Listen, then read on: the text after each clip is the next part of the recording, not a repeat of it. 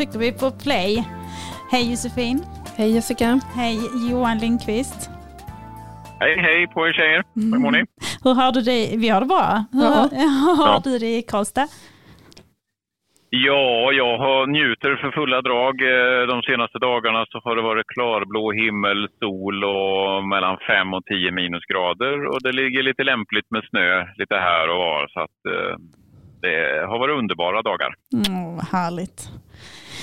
Eh, Johan, du är med oss för att du är grundare av en de- del av, av Sveskan, men du är också en del av UAS Sweden. Ja, det är ju en eh, branschorganisation som har funnits ett antal år som försöker, eh, vad ska vi säga, driva lite branschrelaterade frågor som har med drönare, lite slarvigt sagt, att göra. Då. Ja, just det. Eh, och, drönare har du jobbat med i hur många år då? Sex, sju år? Ja, så jag var väl egentligen bland de första i landet som drog igång med någon sorts kommersiell verksamhet. Så att jag tänkte nästan säga tio år nu. Oh, häftigt. Vad, berätta, hur används drönare i vårt samhälle idag? Eh, Ja, de förenklar och snabbar upp väldigt många olika delar som förut var väldigt tidskrävande och personalkrävande då, eh, i olika eh, sammanhang. Som till exempel eh, att man ville samla in mätdata för någon typ av projektering eller byggnation eller eh, inventering av olika slag. Mm. Eh, och nu då eh, så istället för att det kan eh, läggas flera dagar på att mäta in någonting med, med klassisk GNSS-utrustning eller käpp och totalstation eh, så kan, flyger man över nu på, jag skulle säga en bråkdel av tiden och mätdata eh, blir eh, betydligt bättre. Precis. Precis. Så det är väl det som den stora revolutionen har eh, för drönare har eh, varit. Då. då finns det ju då den här klassiska multirotorn då med fyra, sex, åtta propellrar eller så finns det flygplan som eh, flyger autonomt över ytor. Precis. Och Och- allting kallas då för en drönare. Ja. Lite Ja, slarvigt. Ja. Lite slarvigt så. Mm, mm. ja. Och UAS, vad står det för? Ja, det finns ju då många olika förkortningar eh, för eh, den här typen av farkost. UAS Mm. står då för Unmanned Aerial System. Mm. Sen, en annan term är ju UAV. Då var det ju då Unmanned Aerial Vehicle, just det. eh, fordon eller system. Sen har det också förekommit en som heter R- RPAS, Remote Piloted Aircraft System. För att det är väl egentligen fjärrstyrda saker. Så, att det finns lite olika saker. Men eh, de som eh, är i gamet de, de förstår nog de här olika förkortningarna. Ja, precis. Och det används såklart mycket till foto och film eh, också. Ehm, och det- Ja, och även eh, för eh, rekreationsflygning. Det finns ju ett, en väldigt stor eh, grupp där man flyger så kallad FPV, First Person View. Där att man eh, flyger en liten eh, maskin och piloten eh, tittar i ett par eh, såna här videoglasögon som du spänner fast på huvudet och flyger farkosten genom att titta på en, någon sorts kamera som sitter på farkosten. Ja, Så det. att man flyger genom att se där drönaren ser. Och det. tävlar man i, både inomhus och utomhus då till exempel. Att man, eh, eh, det är som vilket eh, bilrace som helst eller så, fast man eh, har en, till exempel en inomhusbana då, och det går eh, otroligt fort i de här sammanhangen. Ja, de, Men vad kallar du det för? Rekreationsflygning? Nej, vad kallar du Ja men hobby, ja men typ så här, de som har det som hobby att Mm. flyga. Det har ju alltid funnits hobbyflygare då eh, som har byggt sina modeller. Det kan ju vara skalmodeller, att man, man bygger eh, exakta kopior av vad, vad det är för någon sorts farkost eller flygplan man gillar. mm, Det kan ju vara små eller stora och så spenderar man fyra vintrar på att bygga det här och sen flyger man en sommar till exempel. Ja, men det, är, det är ju det här spektrat då. Ja. Men där, då studsar jag in här lite, för du sa både inomhus och utomhus. Är det? Ja, ja, ja. Ja. Mm. Och där, där Eh, kommer man och väl det- över successivt, men det kommer du till säkert. Men att det är även inomhus inmätning med drönare. tänker jag. Ja, det, det förekommer ju också nu. Tekniken håller ju på så att säga att bli bättre och bättre. Det vill säga det finns ju flera variabler då. Men dels är ju vikt en kanske av de viktigaste variablerna då, eh, för att det ska vara hanterbart på en sån här någon sorts liten apparat eh, som ska orka lyfta den där. Sen är det också så att sensorn ska ju ha en viss teknisk kvalitet. Mm. Jag menar man kan ju ha en liten laser men laserpunktmolnet som levereras håller inte. Liksom, att du får, det blir ett dåligt lasermoln, ja, då, är ju vinsten väldigt liten, typ obefintlig. Precis. Men där har ju det skett väldigt många stora tekniksprång bara de senaste ett, två åren. Mm. Eh, för anledningen till varför du är med i eh, begravningspodden är ju för att eh, dels så köper ju kyrkogårdsförvaltningar upp en del drönarflygningar. Men vissa har ju faktiskt även köpt egen drönare. Och nu årsskiftet 2021 så kom Transportstyrelsen med nya direktiv och... Ja, det stämmer ju. Mm. De, de uh, var ju dessutom framflyttade ett halvår då på grund av uh, coronapandemin som råder. Mm. Och det, det, är ju då inte bara den svenska Transportstyrelsen som har infört det här utan de har ju fått ett direktiv ifrån den europeiska flygorganisationen EASA Okay. Som under ett antal år har eh, jobbat med ett gemensamt regelverk för eh, drönarverksamhet. Så för EU eh, e och Europa och den organisationen, där handlar det om att det ska vara fri rörlighet för varor och tjänster. Och är det då olika regelverk vad gäller drönare mm. till exempel och hur man får flyga och vart du får flyga och sådana specifika delar, ja då blir det ju lite osunt nu har man då eh, tryckt igenom ett nytt regelverk och då är det ju naturligtvis en utmaning då som det heter på politiska att få ihop, eh, ja, att få ihop 28 medlemsländers tankar och idéer kring vad som ska, hur ett drönarregelverk ska vara. Så att eh, eh med det sagt så är det väl då lite olyckligt att det har blivit väldigt restriktivt för att det ska passa alla dessa medlemsländer som är med i, i ASA och även då Norge och Schweiz. Ja. Eh, men så, så vad ska man tänka på då om man eh, sitter med en eh, drönare själv som kyrkogårdsförvaltning och flyger upp och tar lite bilder på sina stuprör? Ja, Ja, det finns ju då ett antal eh, steg som man bör göra. Eh, numera så har man ett eh, körkortskrav på drönare. Nu ja. låter det eh, mer dramatiskt än vad det kanske är, men det finns då eh, en webbutbildning som man hittar på Transportstyrelsens hemsida mm. där man då eh, ska utbilda sig till drönarpilot i eh, det finns två olika körkort som då eh, har med liksom olika svårighetsgrad av flygning. Och med det här kör, eh, förarkortet då, så småningom i hamn så kan man då eh, genomföra en viss typ eh, av flygningar. Och beroende på vad det är för typ av flygning så finns det då olika... Eh, det finns en öppen kategori. Och det är då enklare flygningar. Alltså det handlar om... Hela det nya regelverket handlar om risk. Okay. Mm. Alltså eh, att vi ska hantera risk. Nu är vi då så förskonade att eh, vad jag vet i Sverige så har vi egentligen inte, vi har inte haft några eh, incidenter med drönare som har resulterat i någon sorts olycka. Nej. Däremot har det varit rubriker med okontrollerad flygning, till exempel alla dessa Bromma-incidenter som man har hört om under de här åren. För drönaren är ju här för att stanna, den kommer ju inte att försvinna. Nej, det kan vi eh, Därför måste, skriva upp. Ja. Eh, och då, då har det ju varit så, rubrikerna varit Bromma är stängt, drönare i luften, mm. jättedyrt, polisen mm. letar och så vidare. Och det, mm.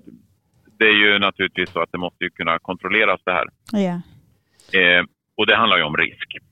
Eh, och, och då finns det en open-kategori och en specific kategori. Och de här eh, två, det är som ett vägval då beroende på vad det är för typ av uppdrag eller flygning man ska göra. Eh, det vill säga risken är för eh, tredje person. Okej. Okay. Att, mm. få, att få en maskin i, eh, på hustaket eller bilen eller i skallen. Egentligen det är det det handlar om helt enkelt. Då. Okej, för jag, jag, var inne på, jag tror det var Lantmäteriets hemsida och där fick jag någonting till mig om det här med spridning, att de hade regler för hur man får sprida bilder. Så jag tänkte att det var det det handlar om då, men det, det är alltså mer risk för incidenter som det handlar ja. om. Mm. Ja, det, precis så är det ju. Eh, och det här eh, Eh, Lantmäteriets insats i det här det är ju att de har ju ärvt ett uppdrag från Försvarsmakten som hade då någonting som kallades för självgranskningsrätt. Vilket då fungerade ganska dåligt. Det handlar alltså om lagstiftningen för skydd av spridande av landskapskänslig information. Alltså eh, helt enkelt eh, främmande makt ska inte kunna eh, lista ut saker som har med vår svenska geografi och förhållanden mellan bro och väg eller övervakningskamera och byggnad och sådana här saker i olika typer av bilder. Okay. Mm. Men nu, nu, är den digitaliserad och funkar, funkar eh, väldigt eh, smidigt. Så där, Lantmäteriet har gjort sin läxa på ett eh, fantastiskt bra sätt. Mm.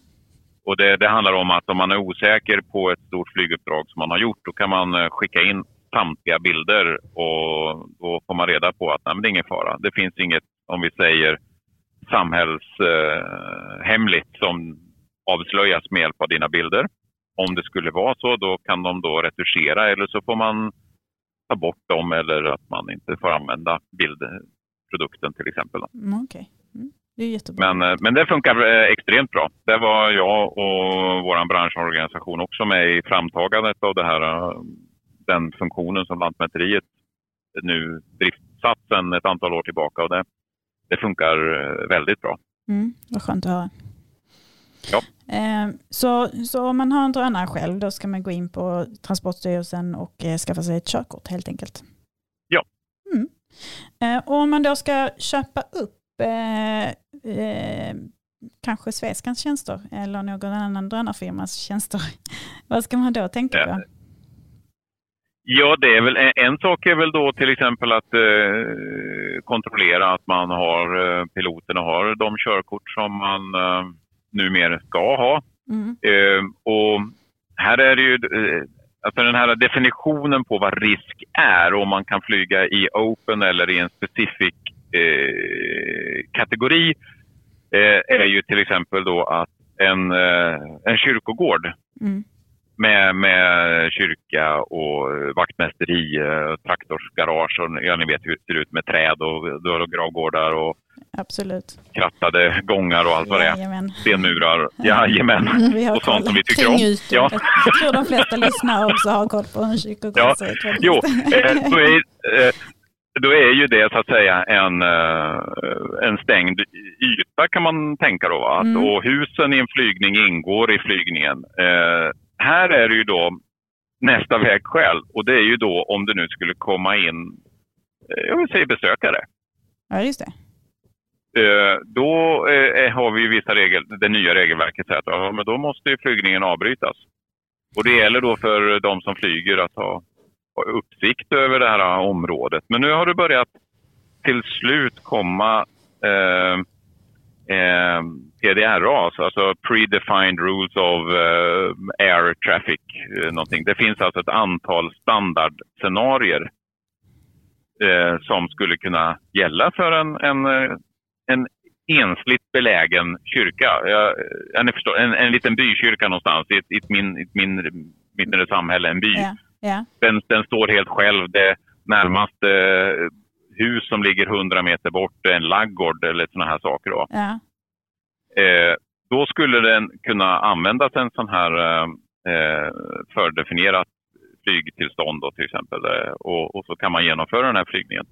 Men, men om, jag, egentligen... om jag nu då helt plötsligt skulle komma till den här landsortskyrkogården för smyckning ja. och du är där och flyger, då behöver du avbryta flygningen bara för att jag råkar komma just då? Är det det du just säger? Nu, ja, det kan finnas en sån eh, risk. Eh, här är det just nu väldigt stora frågetecken. Mm. I både från branschen som vill ha svar ifrån Transportstyrelsen och Transportstyrelsen eh, tycker att det är upp till er att definiera hur ni... För de, de hävdar att regelverket numera är funktionsdrivet. Mm. Det är inte regeldrivet utan man vill ha en funktion, man vill ha en säker funktion och då är det upp till operatören, företaget eller vem det nu är som flyger att kunna visa att funktionen är säker på detta sätt.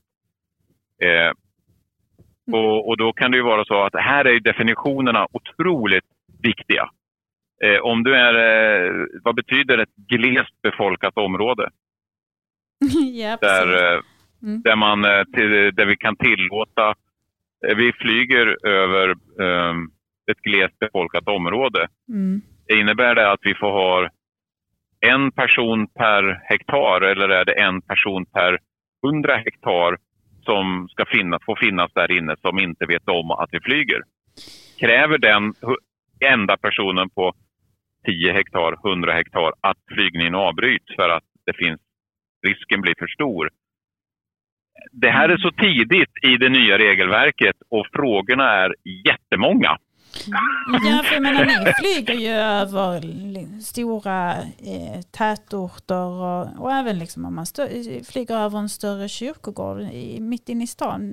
Det, det, finns ju inte en möjlighet att veta om där finns någon människa där inne. Nej, och här, här, här börjar ju diskussionerna vi är ju också, vi är väl en av de som driver på eh, frågeställningarna mm. emot eh, Transportstyrelsen. För det innebär ju då, och, och vi i vår branschorganisation driver ju det här eh, extremt hårt då mot eh, Transportstyrelsen med hjälp av olika eh, lobbyorganisationer som Företagarna och diverse olika riksdagsledamöter som mm. jagar infrastrukturminister och liknande. Att man har haft då tre år på sig mm. att förbereda regelverket som nu som, där man har vetat om vad det ska ta vägen åt för håll.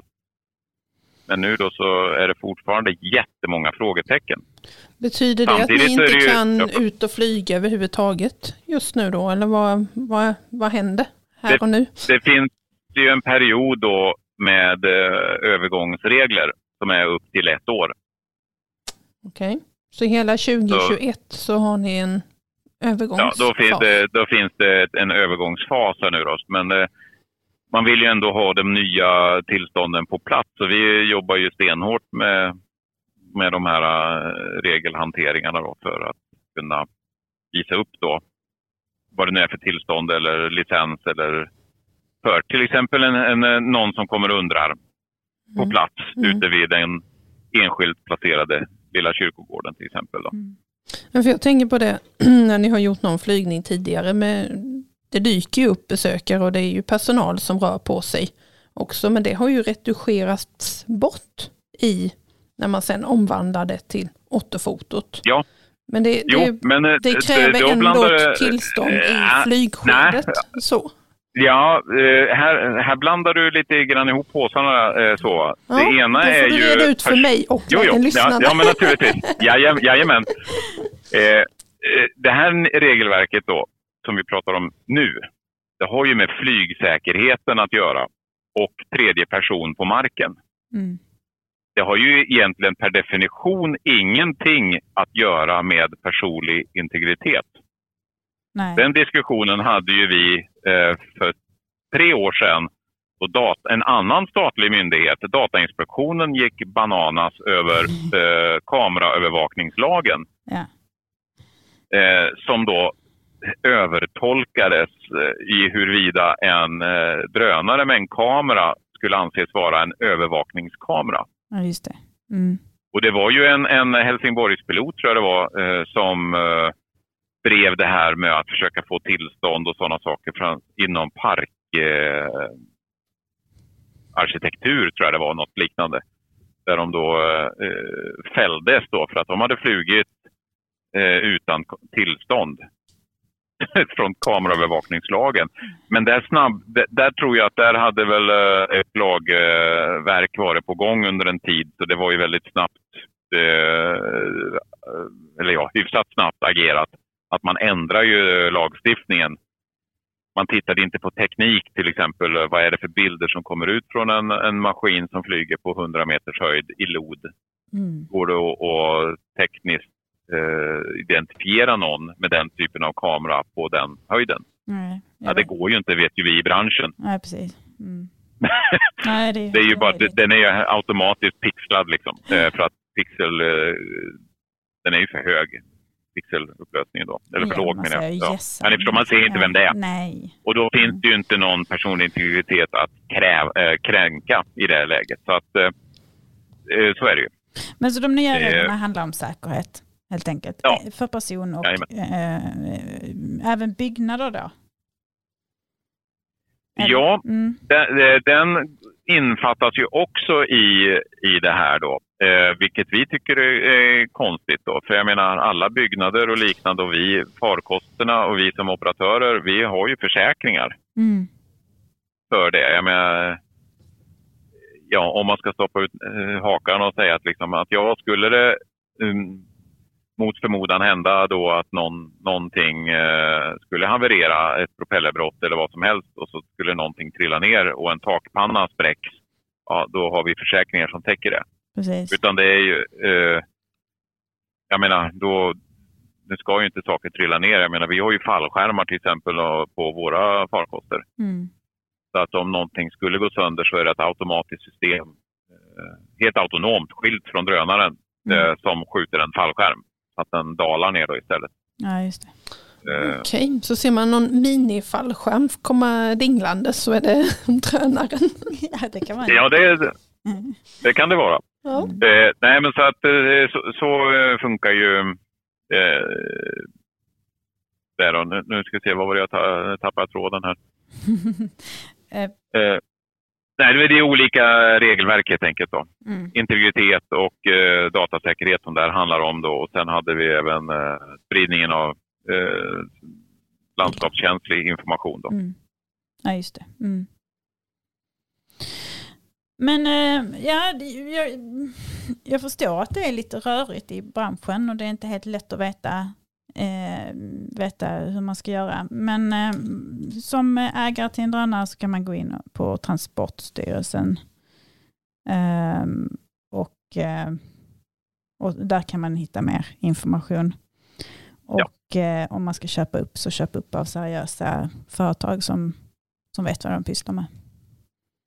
Ja, men lite så. Sen är det ju så att regelverket är ju precis eh, uppstartat och man har en övergångsperiod. Men eh, eh, så, att, så att det är ju väldigt rörigt nu. Det är väldigt sökande om vad definitioner är. Och, och nu märker väl då även drönarbranschen som jag själv då verkar inom eh, att eh, eh nu går drönarbranschen från att vara det lilla eh, företaget eller hobbyflygaren eller något liknande till att vara en eh, etablerad del av flygorganisationen.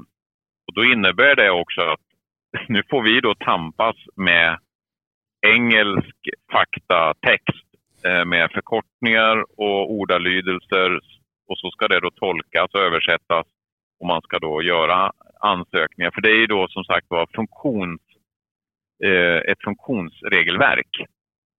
Det är ju det att Mm. vi, vi flyger och vi eh, har den här säkerheten och vi, vi har den här säkerheten därför att. Och så berättar vi om våra, våra funktioner eller hur vi eh, jobbar med saker och får dem lösta. Och sen så hoppas man att det då tolkas på rätt sätt av Transportstyrelsen och så får man sitt tillstånd så småningom. Då. Nej, just det. Det är ju så att eh, branschen börjar ju eh, mer och mer bli, eh, vad ska jag säga, mogen och då krävs det också en hel del andra tillstånd och, och, texter kring det här. Jag tror väl då att de, de mindre som då inte kommer att ha resurser och tid och, och ork att sätta sig in det här, i det här, eh, endera ändra gör ett aktivt val och kanske tyvärr att eh, man eh, flyger eh, utan tillstånd eller så slutar man flyga. Mm. Vad tror du Johan om de här med, jag tänker kommunala enheter som håller på med inmätning och även konsultfirmor som håller på med inmätning och sånt. Blir det att de ser du att de redan har gått över till att flyga med drönare eller är de i, en, i ett startskede och gå över dit? Har du någon, någon feeling där? Det är, det är väldigt många. Det här är en väldigt eh, lätt gripbar teknik. Så att eh, jag vet ju väldigt många kommun, kommunala verksamheter då, eller kommuner som har eh, olika typer av drönarteknik eh, som används. Då. Mm. Mm. Sen så får ju vi då, eh, om jag tar på mig företagarhatten, eh, löpande frågor också. För att de själva, efterfrågan internt på kommunerna är till exempel, blir större och större för den här typen av data som man kan få ut då. För det går så snabbt att få bra högupplöst data på ett stort område till exempel. Mm. Eh, Så att vi gör ju, får ju frågor, eller förfrågningar från kommuner ändå trots att de har egen utrustning för den, den jobbar så mycket eller att man hinner inte med att hantera så att säga. För det här används nu både liksom i översiktsplanering, detaljplanering och ren projektering också, tänker jag. Ja, oh ja. Vi pratade i förra avsnittet om eh, de globala miljömålen och här kan ju faktiskt drönarna hjälpa till en hel del i till exempel eh, eh, för att analysera avvattning, avvattnings, alltså avrinningsområde för dagvatten som vi pratade om. Mm. Och Ja. kolla i olika biotoper just på större område. Um, biotopområde och eh, vi, har, vi kan ju prata om skog. Vi har inventerat skog va Johan? Har vi inte det? Ja, oh ja.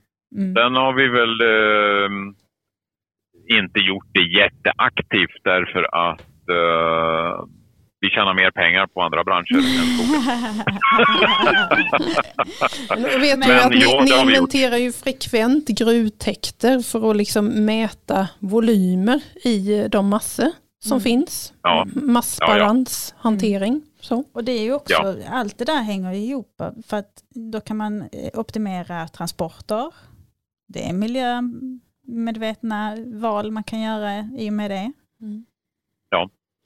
Ja, men det är mycket det här med att uh, ruttplanering, eh, till exempel att eh, hur mycket skulle ett, en, eh, en anläggning spara i drivmedel till exempel eh, genom att eh, flytta vad ska vi säga, eh, allmänlokaler, fikarum, omklädningsrum och liknande till en annan plats än att ha den precis vid infarten. Då kanske det innebär att de här maskinerna slipper köra onödigt långt för att gå på kafferast till exempel. Ja, ja.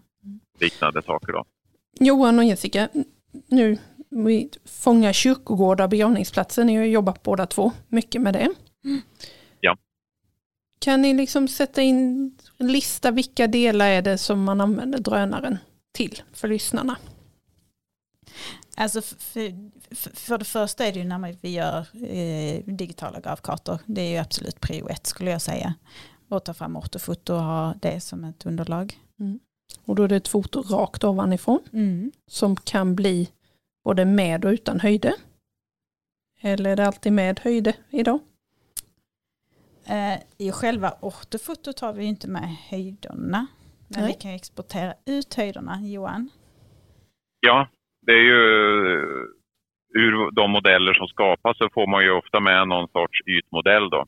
Mm. Eh, Eller terrängmodell för den delen också. Mm. Och skillnaden mellan en ytmodell och en terrängmodell är att eh, en ytmodell har med allting. Det vill säga, eh, har du träd i full blom så är det de du ser. Och du ser byggnader och häckar och bilar och vad det nu är som.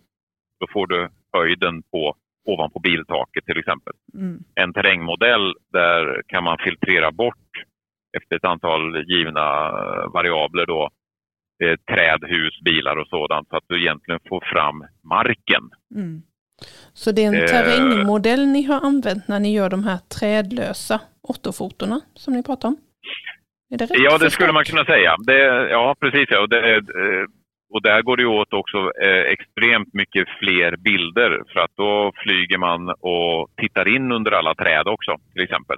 Mm. Mm. För du gör ju nästan en bara- 3D-modell i det läget då för att kunna liksom Ja, plocka väck. allt, ja, allting blir ju en 3D-modell. Men eh, vad gäller trädlöst då, det är inte säkert att det funkar på den jättetäta skogskyrkogården. Utan det kan ju vara så att man kan ta bort träd som eh, enstaka tallar som står utspritt på något stort område eller man kanske kan plocka bort en allé eller något liknande.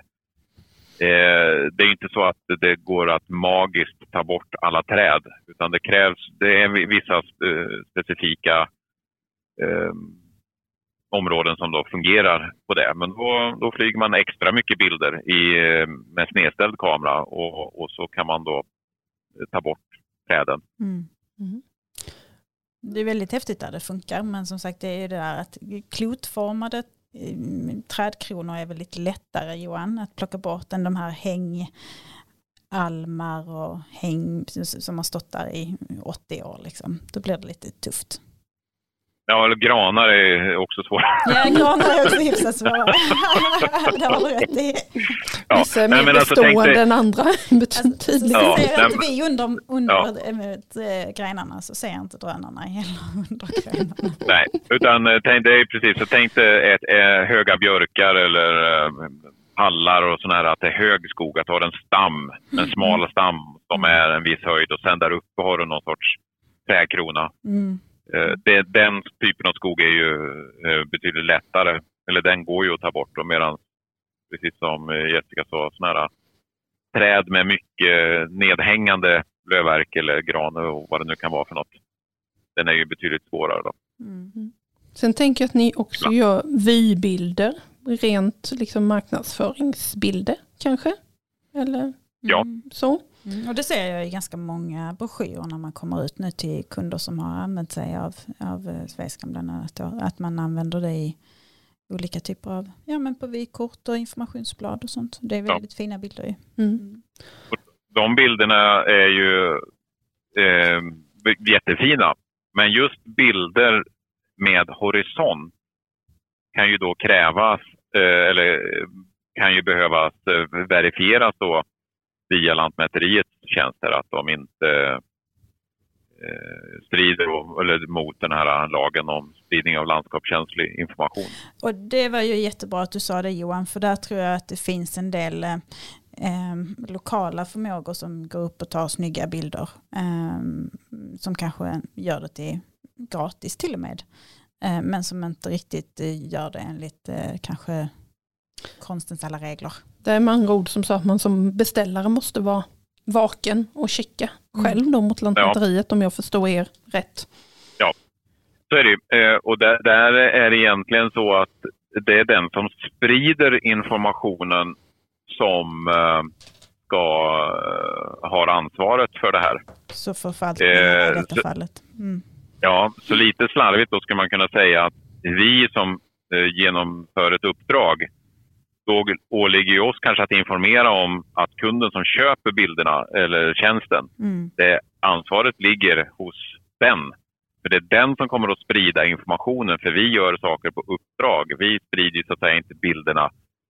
Uh, ja, och det ingår inte i ert uppdrag att checka spridningen och användningen utav bilderna? Nej, vi, vi, vi informerar ju det och är det så att vi vet att vi är i ett känsligt område, vi har ju till exempel varit eh, nära olika typer av militära anläggningar eller skyddsområden och liknande, då har vi liksom gjort det bara farten. Mm. Eh, för att, och då, då får man med som ett, ett eh, besked då från Lantmäteriet att eh, bilderna får spridas enligt paragraf... Mm. Vet man det. Mm. Johan, du är ju militär på... också ju. Du har ju, du har ju bra kontakt med de här olika eh, flygflottiljer och allt ja. vad som finns i våra områden.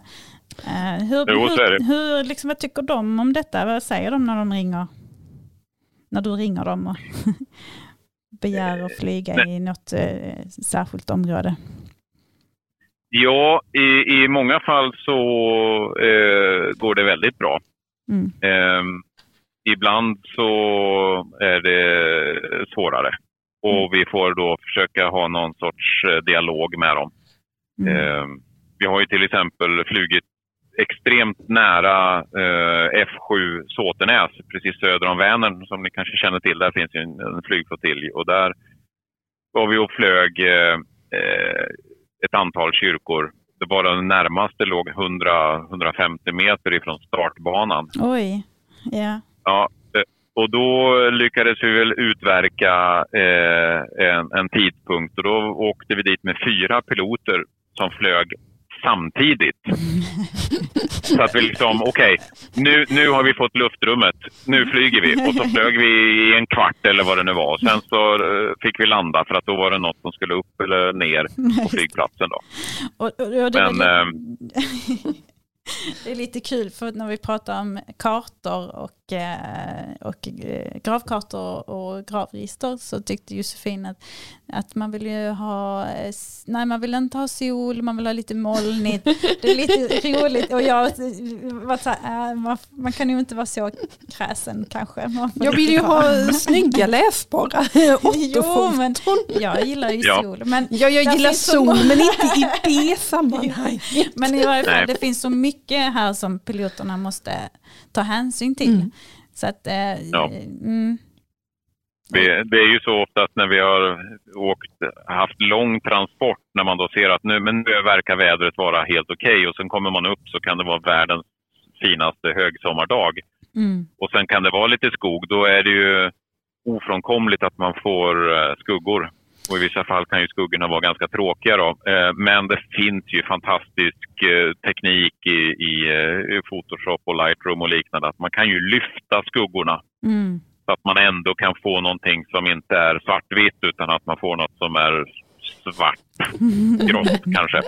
Det var inte som på ett foto där det blev väldigt mycket limegrön lönnblomning. Så, för vi hamnade precis i det skedet ja, när lönnarna hade börjat blomma. Ja men, ja men det är ju också det här med tulpanerna, tup, eller ehm, påskliljorna. Mm. Som liksom när de, jag vet vi flög i Göteborg äh, för några vårar sedan. Och så när man tittar på de ortofotona så är det liksom gula prickar överallt. Mm. Och så när man zoomar in så bara, ja just det, det är inför påsk. Det, det en bra inventering över vilka gravar som fick påskblommor ja, det året. Jättevackert. Ja. Mm. Men ett annat ja. användningsområde som ni har varit och snuddat vid är väl egentligen bara inventera fastigheters stuprör, tak. Mm. Och då är det väl egentligen att en fastighetsskötare nästan är där och flyger själv tänker jag då? Eller gör, ja. gör ni typ filmningar eller hur, hur gör man i det läget? Ja, så kan det ju vara. att Vi kan ju naturligtvis göra sånt också, men eh, det är ju många som uh, använder det för att uh, titta hur kyrktuppen uppe på tornet mår och, mm. och liknande saker och titta ner i, i hängrännor. Mm. Väldigt olämpligt till istället för att behöva Ja, beroende på hur mycket som ligger i en hängränna så kanske man får ta dit en skylift i alla fall, men inledningsvis så kan det ju vara behändigt att bara snabbt flyga upp och titta. Liksom. Mm. Jag konstaterar ju på de här åttofotorna jag tittar på så ser man ju också när det börjar bli rostangrepp på vissa kyrktak och sånt. För det är ju, man får ju med kyrkobyggnaden mm. samtidigt som man gör eh, gravkartan eller kyrkogårdens åttofoto. Precis. Ja. Hur är det med värmekameror då? Eh, kan man göra en, eh, en flygning i, över kyrkan och se eh, var byggnaden eh, spiller värme? Ja, ja, det går. Vi, eh, vi har flugit en, en del fjärrvärmenät till exempel och det är samma tanke. Vi har, bara härom veckan så var vi på och hjälpte ett pappersbruk som har eh, ja, det, det, är någon sorts reningsverk. Det är någon sån slamdammar och grejer som man har då eh, vid pappersbruket där eh, de hade ett läckage mellan två olika dammar. Eh, den ena eh, var kallare än vad den skulle vara. Eh, det är så med reningsprocesserna då. Och då flög vi med värmekamera och så kunde man då se att här, där och där och där är läckan. Mm. Det, jag tycker det är så himla häftigt. Så att, alltså det, mm. Ja, så, så att de skulle väl nu då använda den informationen tills det var något planerat driftstopp när de här dammarna skulle tömmas då, då vet de vart någonstans de skulle liksom leta mm. efter hål eller reparera och så vidare. Mm. Men extremt kul att, att höra eh, hur vi jobbar faktiskt. Det här är liksom inget bara som man läser om i ny teknik och som kommer framöver utan det är ju sånt som finns nu att beställa och använda sig av. Eh, och, eh, och det är inte Eh, det är ingen vråldyr kostnad om man jämför med vad man då kan vinna. Nej, det är ju så att ofta så branschen oavsett vem man anlitar så att säga så är det ju så att jämfört med äldre teknik så får man ju en, en större portfölj av produkter Yeah. för en, förmodligen en mindre kostnad men ändå så i vissa fall så oj oj oj är det så dyrt? Ja men tänk på att du får det här, det här, det här, det här. Mm. Sen kan använda det här till att göra det här, det här, det här också. Så Ja, precis. använder man alla delar i en flygning på, på rätt sätt så är det otroligt effektivt över lång tid Mm. framöver. Det är det. Och vi har ju pratat lite om vård och underhållsplaner här och att eh, de här bilderna är ju ett väldigt bra tidsdokument också att ha eh, i olika sammanhang och att komma tillbaka till senare. Så det finns väldigt Ja. mycket bra med, eh, med drönare, drönarteknik och, och Ja. bilder och tjänster kring drönare. Eh, Josefin, har du något mer till Nej, Johan? jag är fullmatad med Ja. info känner jag. Johan, känner du att vi har liksom täckt detta eller vill du liksom fylla i med någonting? Nej, jag tycker väl det att eh, det har varit heltäckande. Det är ju som sagt så att vi har ett nytt regelverk eh, och det kan ju vara svårt att förhålla sig till. Det är många eh, frågor och branschen söker svar. Transportstyrelsen söker också svar på hur de ska agera på vissa typer av frågor eller tolkningar Mm. på eh, text helt enkelt. Mm. Som in, och, och, så att det, är ju en, en period här nu då där det finns många frågetecken då. Ja. Men, ehm, men det blir nog bra på sikt. ja, det blir det säkert. Och vi kanske har eh, anledning att komma tillbaka till dig Johan. Hade du kunnat tänka dig att hänga med en gång till i så fall? Ja, ja, ja. När, när svaren kanske är mer eh, stringenta. Tydliga. Jättebra. Och vi kan väl säga Ja. så att om någon eh, lyssnare, vår poddpanel, har eh, frågor kring detta så får de gärna skriva i våra eh, sociala medier eller eh, mail eh, så ska vi försöka hjälpa till. Utmärkt. Mm. Tack för Johan för att du är med. Supertack Johan. Ja, men, eh, tack så mycket. Då hoppas vi att eh, alla blir vaccinerade så vi får börja umgås någon gång då. Ja precis, det Ja. hade varit trevligt. ha det så gott Johan. Ja, tack för det. Tack. Hej då! Hej då.